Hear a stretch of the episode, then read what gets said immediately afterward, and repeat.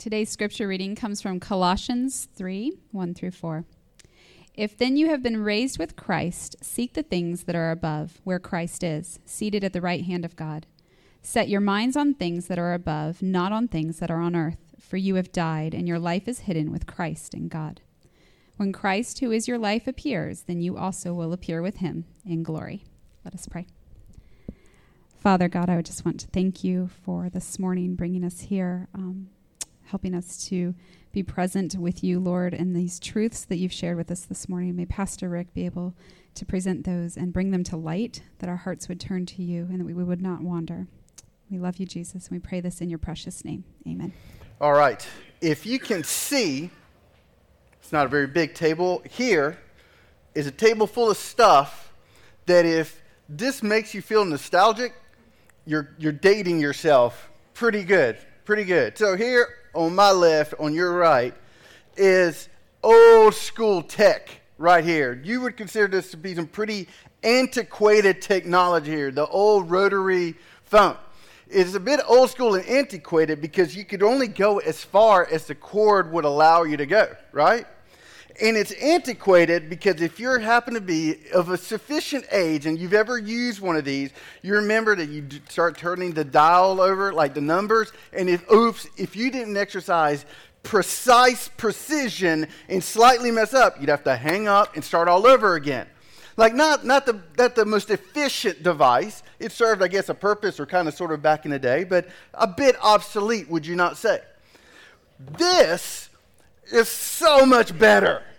Like it's so much better. I can call someone from my house, get in a car, and drive to the other side of the continental United States and still hold a phone call. Like I'm not tethered to a wall. Not only that, I honestly, like 99% of the calls I make, I don't even have to dial the number. It's stored in my phone. This lets me be way more productive. I can do more, quicker, faster, better with this.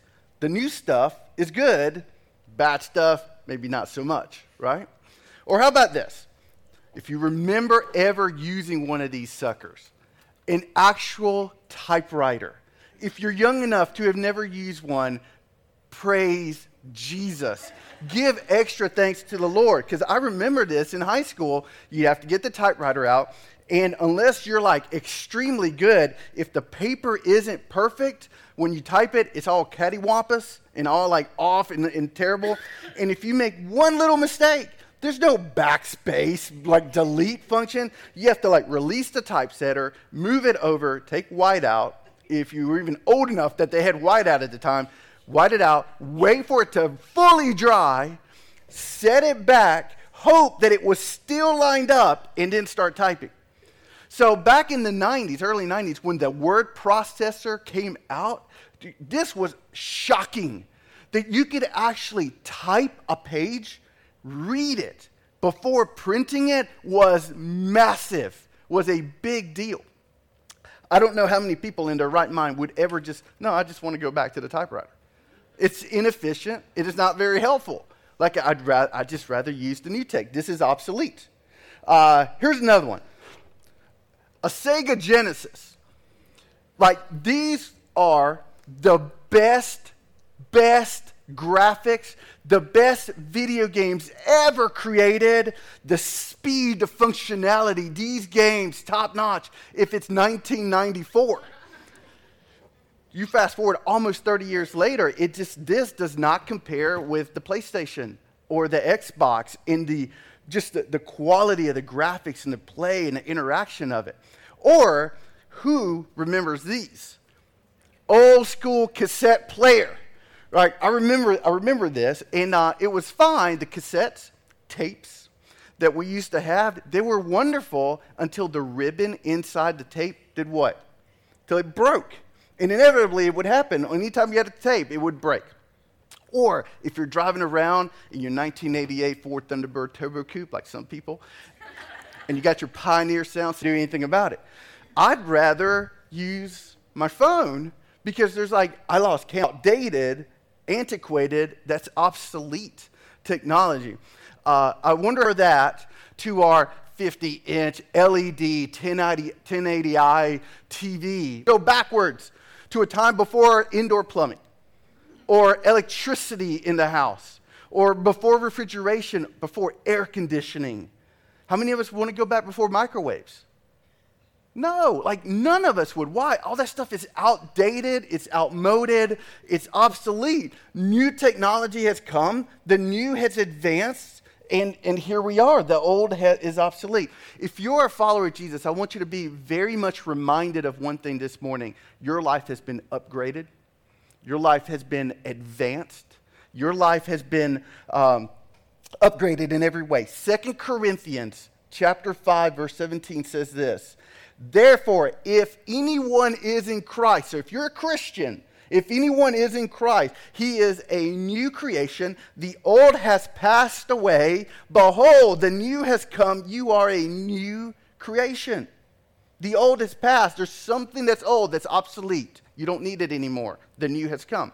Or Ephesians chapter 1, verse 3 Blessed be the God and Father of our Lord Jesus Christ, who has blessed us in Christ with every spiritual blessing in the heavenly places. So if you believe that Jesus Christ is the Son of God, and you have given your life over to follow after Jesus, God has upgraded you. He's advanced you. There's something that is former, that is old, that is now obsolete. You are now new. You've received a brand new life. You are a new creation. You've received a brand new life with new blessings. You have a new status before God. You have a right standing before God. You now have a father child relationship with God. That's brand new. You now have like new gifting, spiritual gifts that God gives you in order to live a life of greater things, doing this wonderful, good stuff that God wants us to do in this world. You've received in Christ a heavenly status. You've received a divine title. Scripture says that you are a citizen of heaven if you are in Christ. In every way, in every way, you have been upgraded and you have been advanced by the grace of God and through His gospel. You have a new life. So here's the question Are you living in the new or are you living in the old? And that's the question that I, we need to wrestle with as we get into our text this morning. So, if you have your Bible with you, I ask you to open up to the book of Colossians. It's in the New Testament. Galatians, Ephesians, Philippians, then Colossians.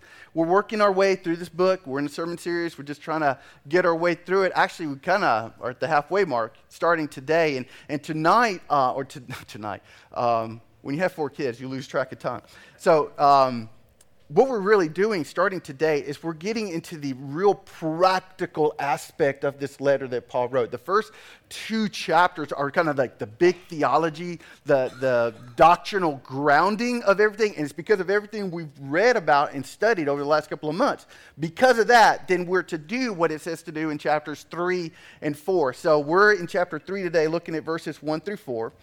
And, and I just want to use this, this analogy a little bit further. Every day, you have a choice. Every day, you've got a choice. Either you can use the brand new tech that's out there and available that does make life a little bit simpler, right? Or you can use the old, outdated, former stuff and rotary phones. What Colossians chapter 3, verses 1 through 4 shows us is that we have a similar spiritual choice.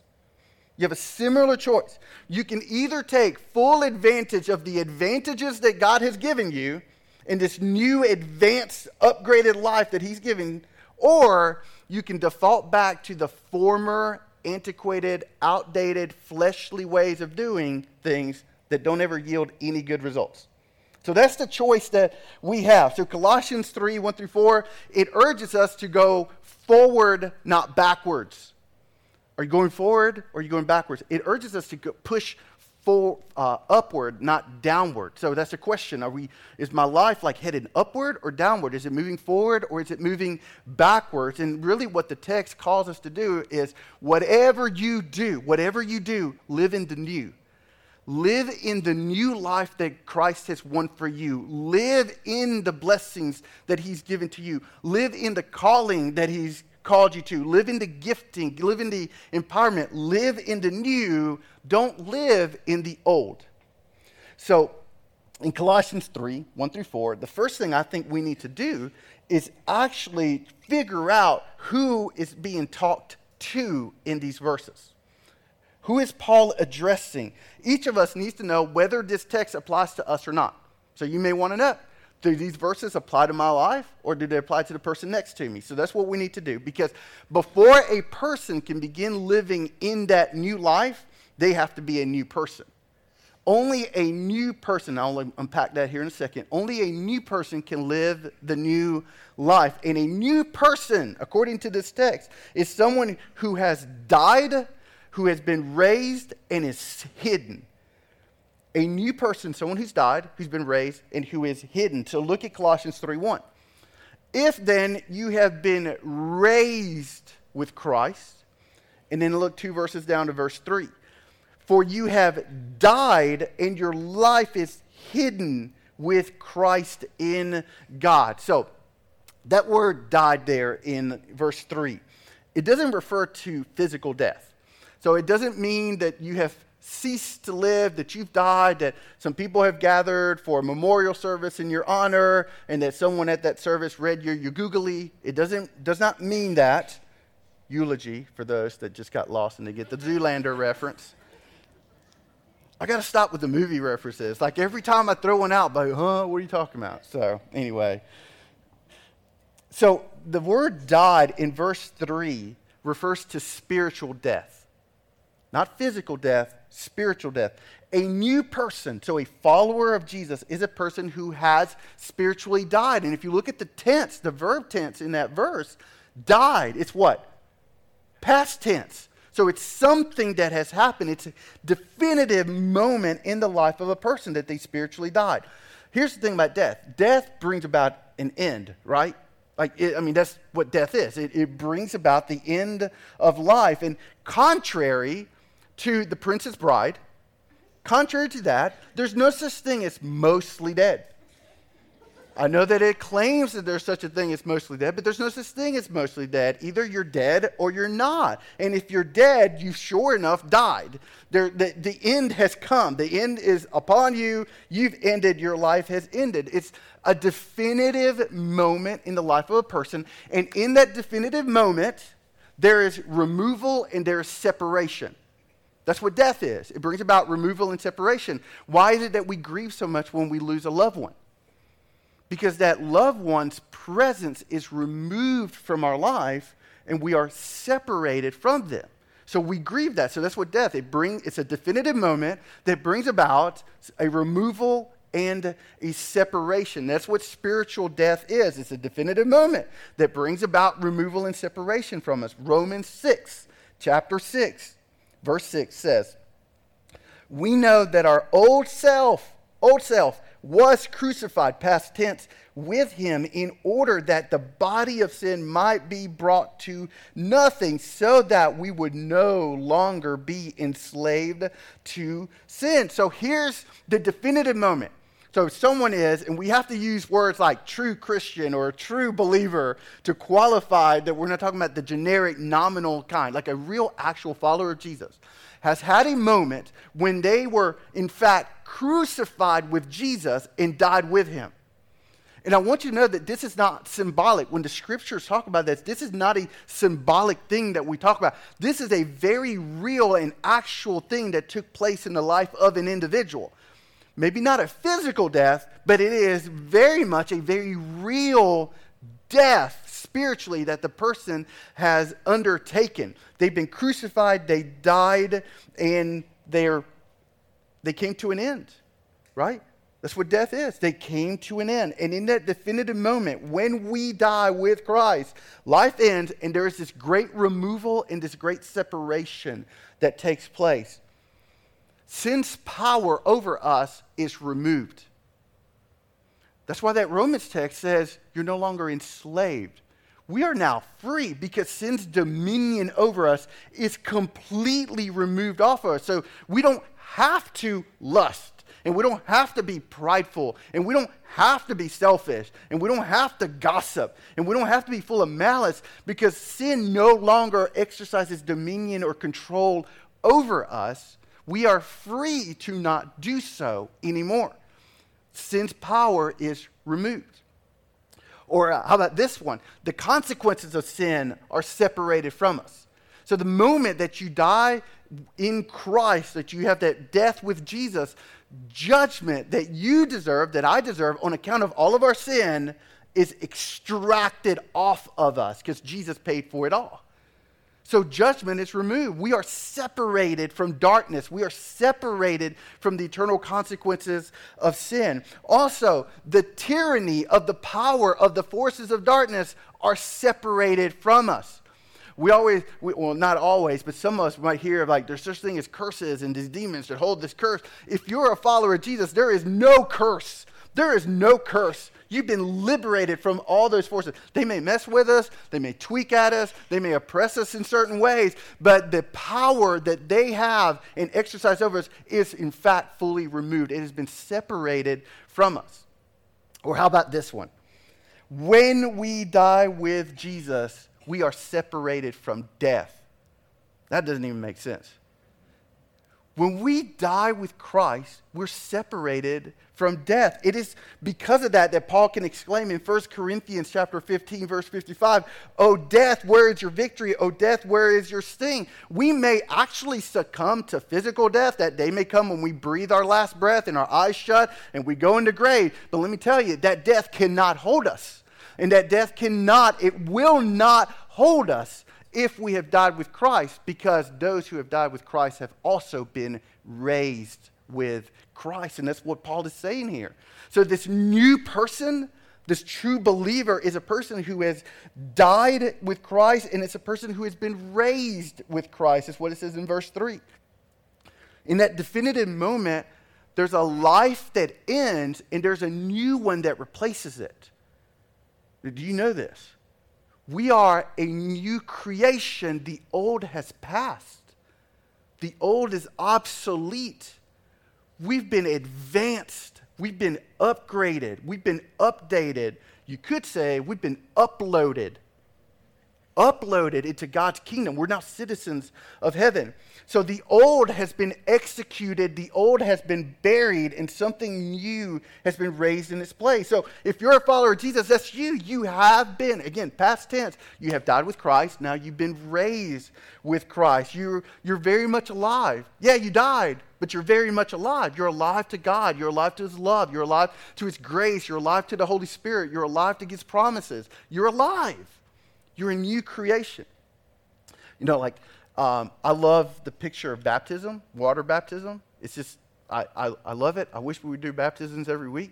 Like, you know what? Everybody sign up for second and third tees. Like, just have baptisms every week. Why not? Just have a big pool party every Sunday morning. I, I love what it represents. And, and water baptism is a symbol, right? Like water baptism doesn't actually do anything to the person actually then other than actually physically get them wet. But I, I love what it represents because it represents what's already taken place in the life of a believer. So this is what happens when, when we're baptizing someone we take them under the water and that represents death. What happens if we hold the person and keep them there? They die unless they grow gills real quick right? So they need to do it with the quickness if they have a mutant power, that's cool. That'll, that'll be neat. But otherwise, they're going to die. they're going to die. But then we raise them out of the water, and it represents being raised, being raised with Christ. So I, I would say that, you know, this water baptism, when we practice it, not when, but when we do it, it's just, it's, it's the most biblical uh, step of obedience that a uh, believer should actually undertake in their life at some point. Um, if you are a follower of Christ and you've never given yourself over to water baptism, I would say let's talk. Let's have a baptism soon. Like let's let's let's get the tub filled and we'll put it back on the stage and let's let's baptize a bunch of people. We are praying currently for God uh, to allow our church to bring 40 people to baptism over the next year. So keep praying, keep praying, keep praying for that. Uh, so anyway, a new person is a person who's died with Christ. It's a person who's been raised with Christ. And thirdly, it's a person who is hidden with Christ. And verse 3 says that. Their life is hidden with Christ. The word hidden here doesn't have that sense of like hide and go seek. It doesn't, it, it's not that God is playing hide and go seek with anything that's important. The word hidden here means more like safeguarded or sheltered. That's the sense in which it's being used. Psalm 27, verse 5 says, For he, referring to God, for he will hide me in his shelter. He'll safeguard me. He'll protect me. He'll hide me in his shelter. In the day of trouble, he will conceal me under the cover of his tent. He will lift me high upon a rock. So I'm sure most of us, when we were younger, or maybe according to some movies, when we're older, still play tag, right? Or maybe we play tag when we were, when we were young. And the whole thing is you run around, you run around like a crazy person because someone is it, right? And you're trying not to get tagged. But if you can make it to home base, you're good, right? At home base, you're safe. Home base, you're safeguarded. What Scripture says is that God is home base. What Scripture tells us is that God is our high tower, He is our fortress, He's our safeguard, He is our shelter. He conceals us from trouble. So long as Jesus exists, you're safe.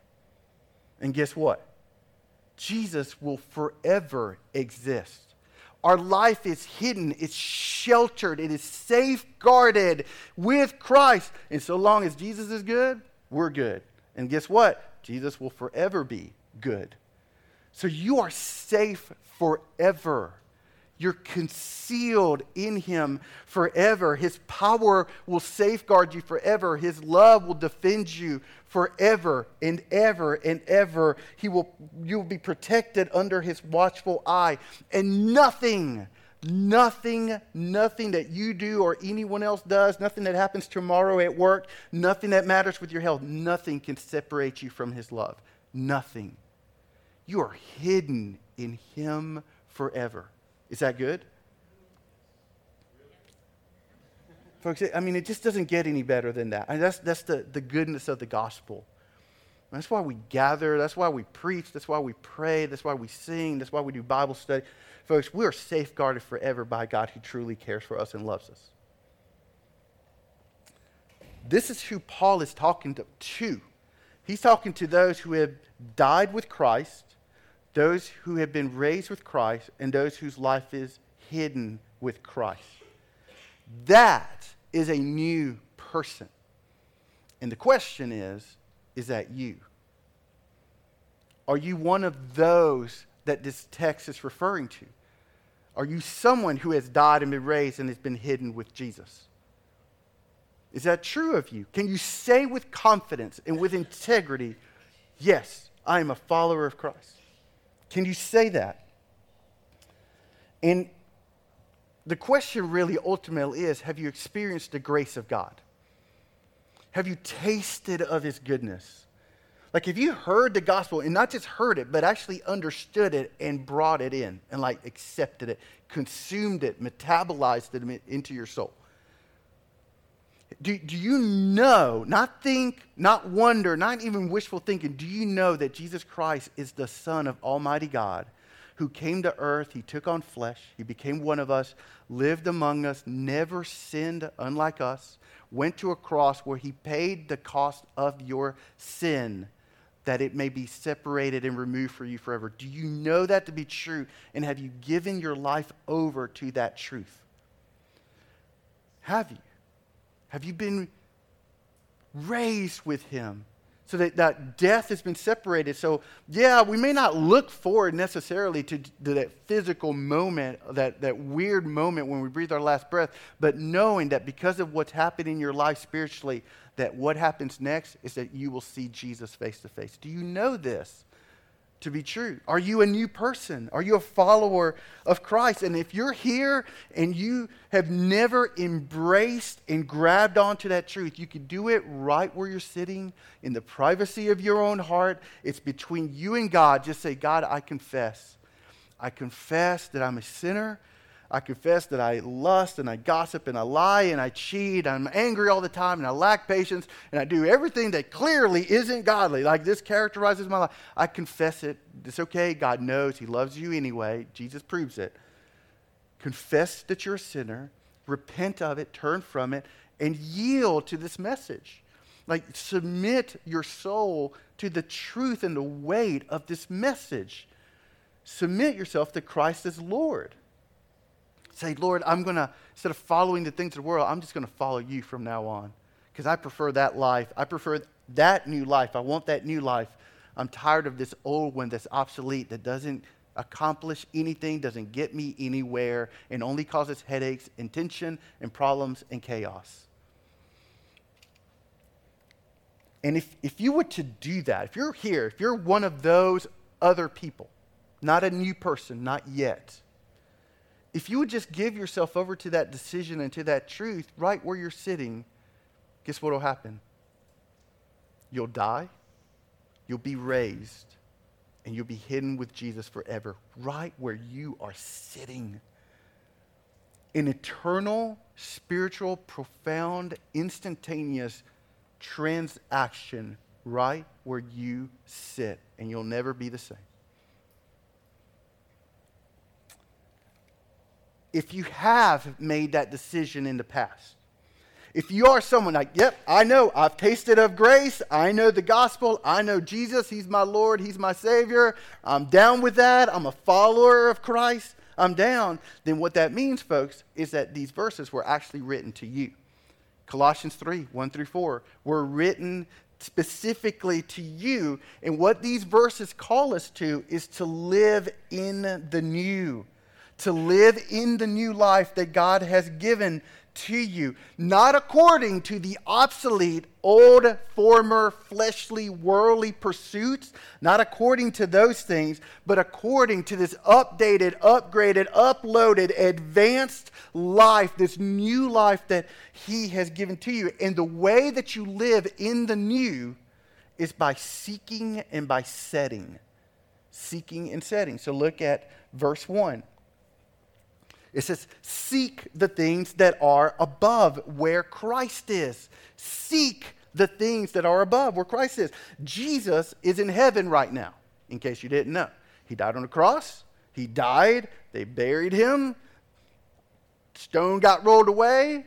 My, my God man, Jesus, stood up, walked out, then he hung out with the disciples for 40 days, and then he rose up, he ascended up to heaven, and he is right now seated at the right hand of the Father. He is enthroned in heaven. So, what that means is if our lives are actually hidden in him, what that means is that our lives are really where? Are in heaven. We've been given a spiritual, heavenly status in Christ. Philippians chapter 3, verse 20 just says it very simply our citizenship is in heaven. We're not even citizens, we live on earth, but we're not even citizens of earth. We're just kind of migrating through here for the time being. Our citizenship, our home, our homeland is up in heaven with God's presence. So, by God's grace, we are the people of heaven. We're the people of heaven. And what this text tells us is if we are people of heaven, as such, live as such. It's really what the text is getting to. In verse 1, the word seek, again, it doesn't have that something is lost, I got to find it kind of a idea. Again, God doesn't play hide and go seek with us. That's not what the word is saying. The word is calling us to orient ourselves to pursue the things of God. Seek in that. Take a posture, a mental, emotional, spiritual, psychological, even sometimes physical posture of orienting your life so as to own this identity that Jesus has won for you. Act like you somebody. Because if you are in Christ, you are a citizen of heaven. And that means you be somebody. So act like that somebody that He has called you to be and that He has gifted you into a new life. And really, what this means is playing heaven. This is a call to play heaven. This is a little something uh, I'm going way back in the archives of my, my teaching career because we used to talk about this when I was a college and singles pastor. We need to be people who play heaven. We got to play heaven. We got to play heaven. Um, isn't it amazing how when you watch children when they play, they give themselves over to what they're playing? Like it's almost to them as if it's not fantasy. In a weird way, when like they're just kid, like it's real to them. And so they give themselves fully over to the character or to the role that they're playing. So, like a little girl, I mean, she is a princess at a ball. Or the dude, right? I mean, he is a soldier on the battlefield. Like, that's how kids play. And really, what we're called to do as adults is to play heaven with the same intensity and integrity and passion and zeal the way that kids play their games. The difference is that while kids play at something that is fantasy, we play at something that's very true. And we play at something that is, in fact, very real. You are a princess in God's kingdom. You are a prince in God's kingdom. There's nothing pretend about that. So you live it out, you act it out, you give yourself over to that, to that status that's been given to you. You are a soldier. You are a soldier on God's uh, battlefront. We are given a mission, so you own that. You own that, that identity that God has given to you. So you should live it fully and carry on this identity. Play heaven every day play when you get up, just like I'm playing heaven today. And when the bad stuff happens, you know what? I'm playing heaven. And when the good stuff happens, I'm playing heaven. I'm playing, I'm a citizen of heaven. I'm just going to play at this all day long. You know, there, there's a wonderful example of scripture of what this looks like. Acts chapter 16. Uh, the Apostle Paul and Silas, they're apprehended. They're stripped naked in public. They're beaten in public with rods. They're thrown in a dungeon and they're put in, in stocks. In that same evening, you know what it tells us in scripture they did? They prayed and sang hymns to God. That's playing heaven. They're saying, we're not going to let the worst of worldly trials and circumstances keep us from owning our status, that it is a heavenly status. They prayed, they praised, they sang, they prayed to God. They owned who it is that they were in Christ. They kept seeking God, right? They kept drawing near to, even when the stuff goes bad, they kept drawing near to God, seeking Him. They played heaven. They kept seeking the things above in order to draw the strength that they needed in the worst of situations. They kept seeking the things above to, to receive something for that moment, right? That grace that God says that is more than sufficient to get us through whatever it is we're going through. They kept playing heaven. We're seeking, we're seeking, we're seeking the things of God. They oriented themselves with a posture that they may receive that peace that they needed and that joy that they needed, the power that they needed in the moment. So, I mean, we can draw if you want to. So this is a choice. You can draw from your own strength to get to, through your problems. You can do that if you want to. The problem with that is that it's obsolete. Sure, life knocks us down, and we could, if we wanted to, choose to pull ourselves up by our own bootstraps. The problem with that is that that's tired. It's been done. And guess what? It doesn't work. It's tired, it's tiring, it's been done, it doesn't work at all. We, we can rely on those kinds of things. We can rely on like antiquated, fleshly strategies to get us through the nonsense that we have to go through. But the thing is that it doesn't yield any good results. Can I get an amen for those of you who may know? It just doesn't get us anywhere. It doesn't, it, there's nothing fruitful or productive. So the other option is we can live live in and take full advantage of the life that God has given to us. We can live in, seek the things above so that I can live in the life that God has called me to live and won for me to live in. I can actually live the Christian life with all of its bells and whistles that God has promised and who has, in fact, already given many of those promises to us. We can partake of these daily new mercies. All we need to do is keep seeking keep seeking, keep orienting yourself to the things above. How? Pray. Pray. Pray.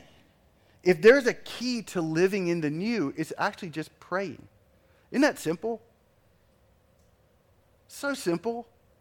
You're expecting some like heavy theology at that point. Like, no, you seek the things above just simply by praying to God. Pride tricks us into thinking that we can manage our own junk. Self reliance is ultimately a mirage, it's a spiritual mirage. It tricks us into thinking that we don't need God.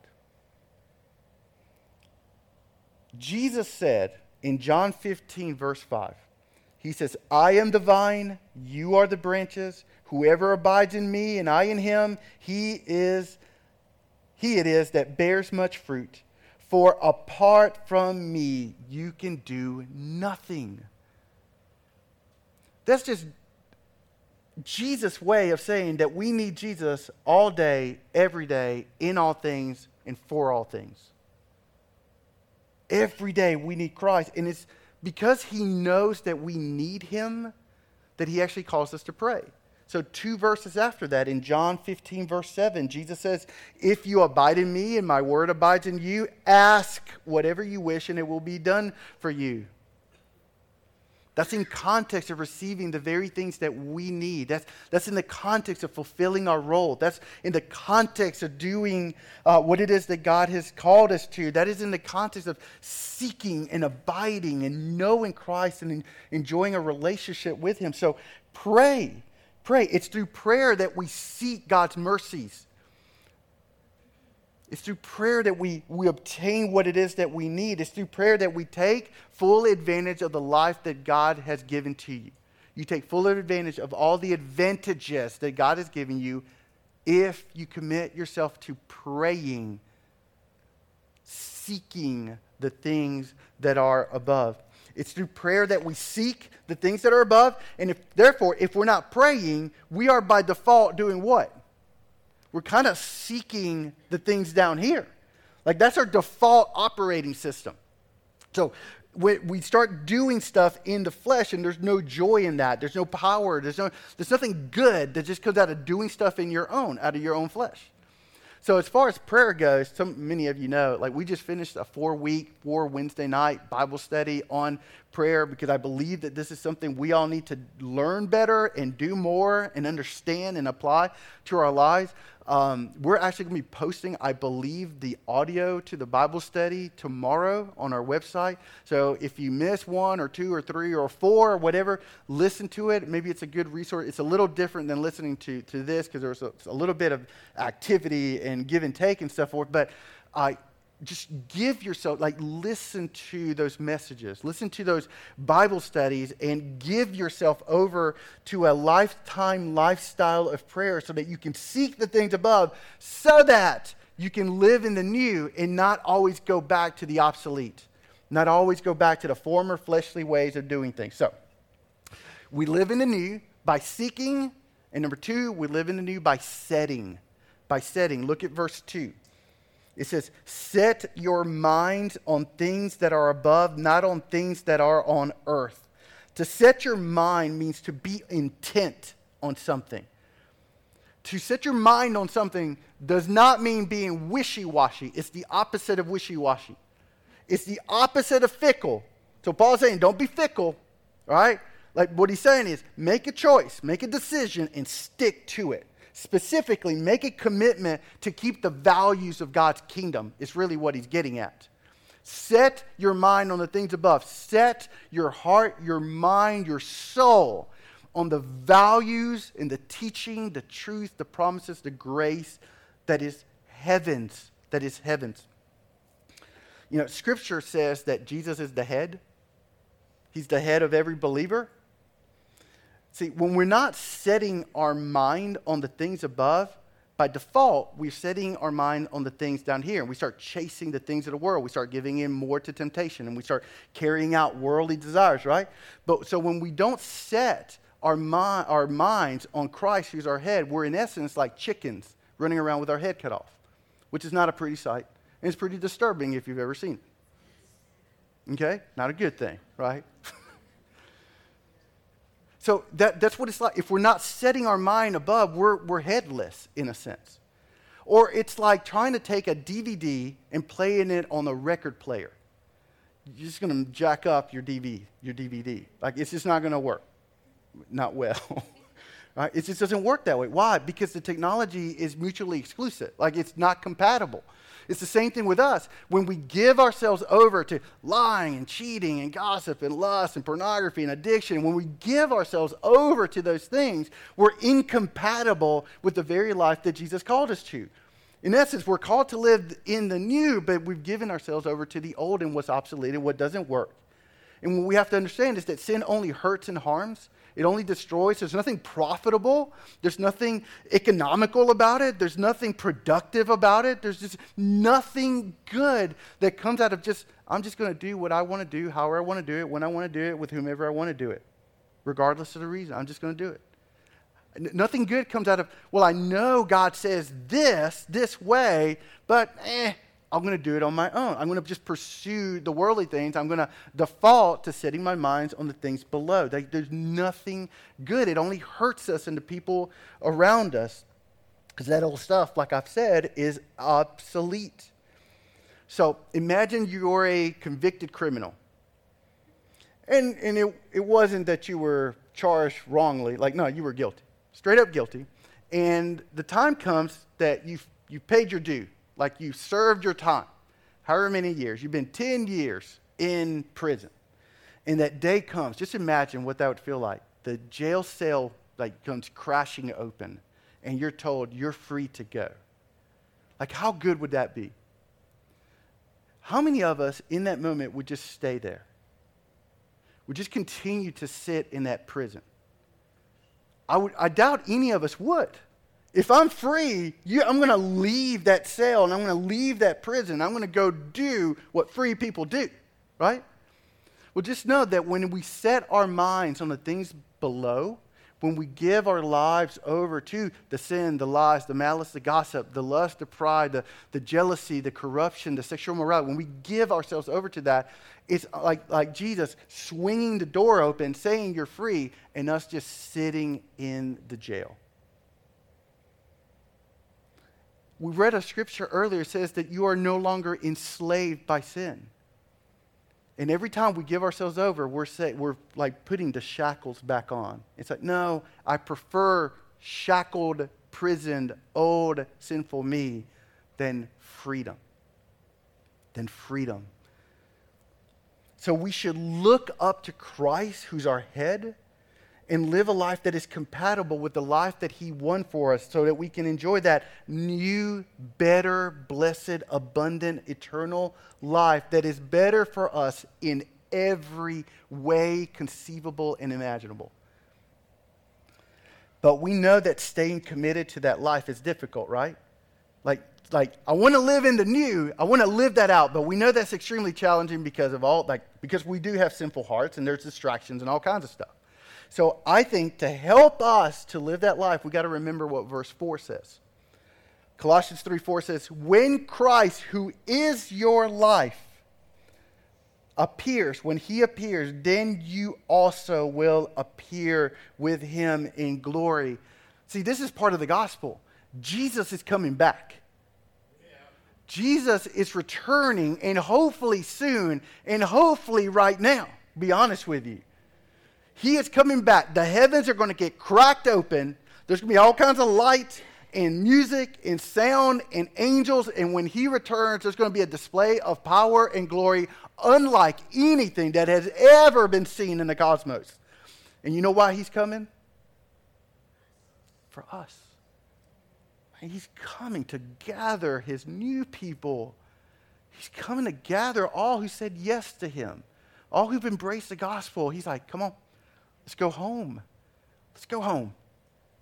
Like, what an amazing moment that will be. And so we know that's coming. Glory is coming. Jesus is coming. This world as we know it is actually obsolete, to be honest with you. It's just, a, it's just on a countdown, right?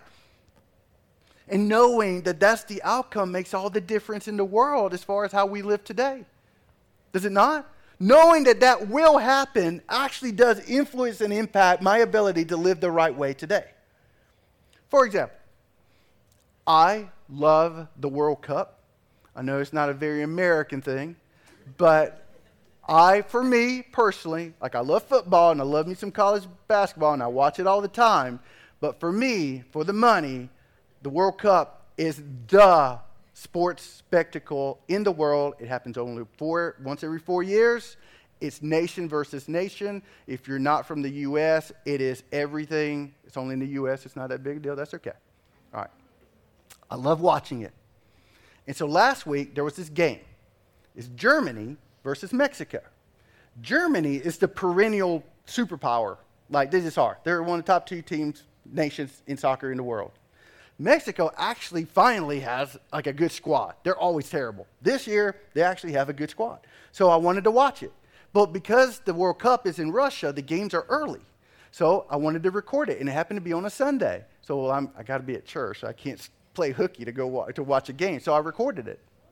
I recorded. It. So I was going to watch it. I was going to watch. So I was, I was going to watch it after church, and I turned it on when I got home, and I'm watching this Germany versus Mexico game. It turned out I actually already knew before I started watching it who won. But that's okay. Like with other games and sports, I, am I going to watch it if I know the outcome? With World Cup soccer, I'm going to watch it anyway. So I sit there watching it, and then Edie, my nine year old, comes and sits down next to me. She didn't know who'd won. So she, she didn't even know who was playing. Like, who's playing? I said, it's Germany versus Mexico. And on her own, she just said, I'm pulling for Germany. I was like, all right. She's like, Germany's going to win.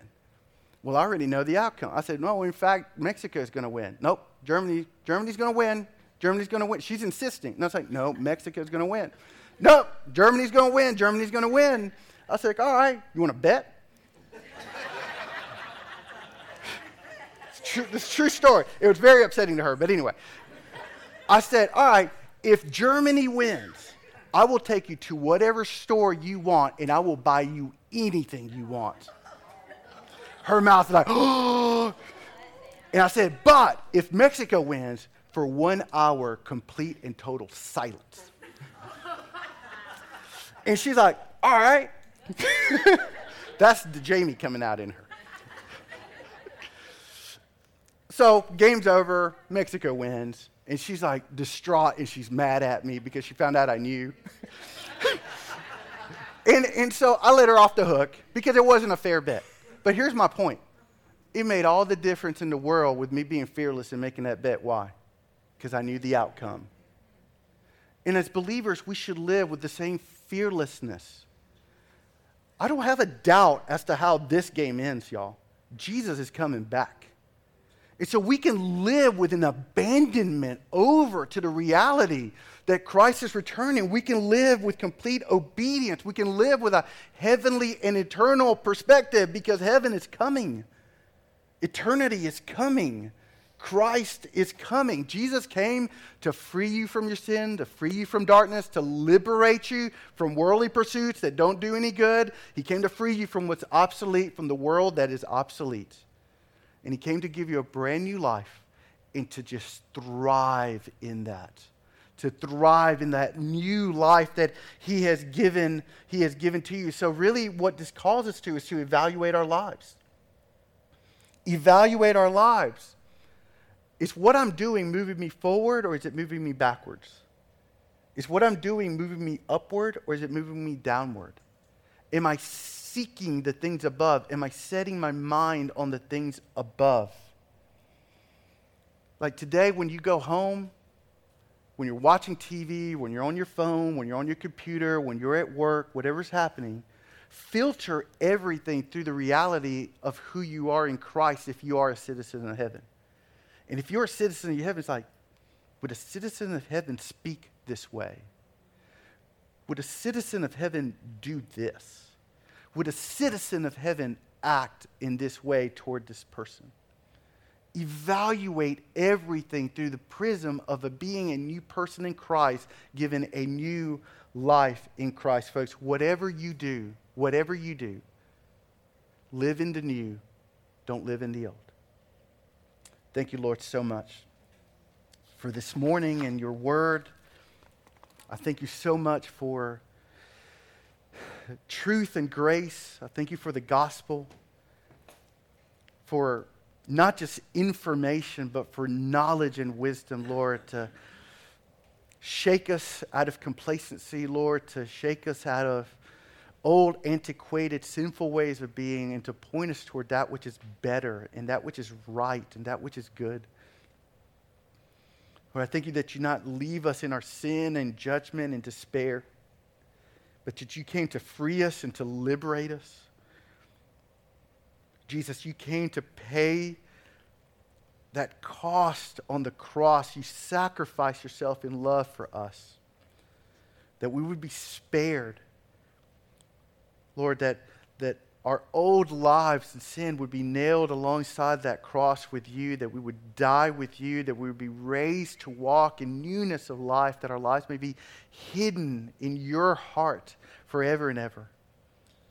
And so, Lord, I ask that if there's anyone here who has not embraced that truth and that good news and your grace and your love, Lord, that you would take them by the hand now and that you would walk them across that threshold. That they would go from old to new. Lord, I pray that that gospel message would fall upon a heart that is receptive to it. And that it would reach out and embrace you as Father.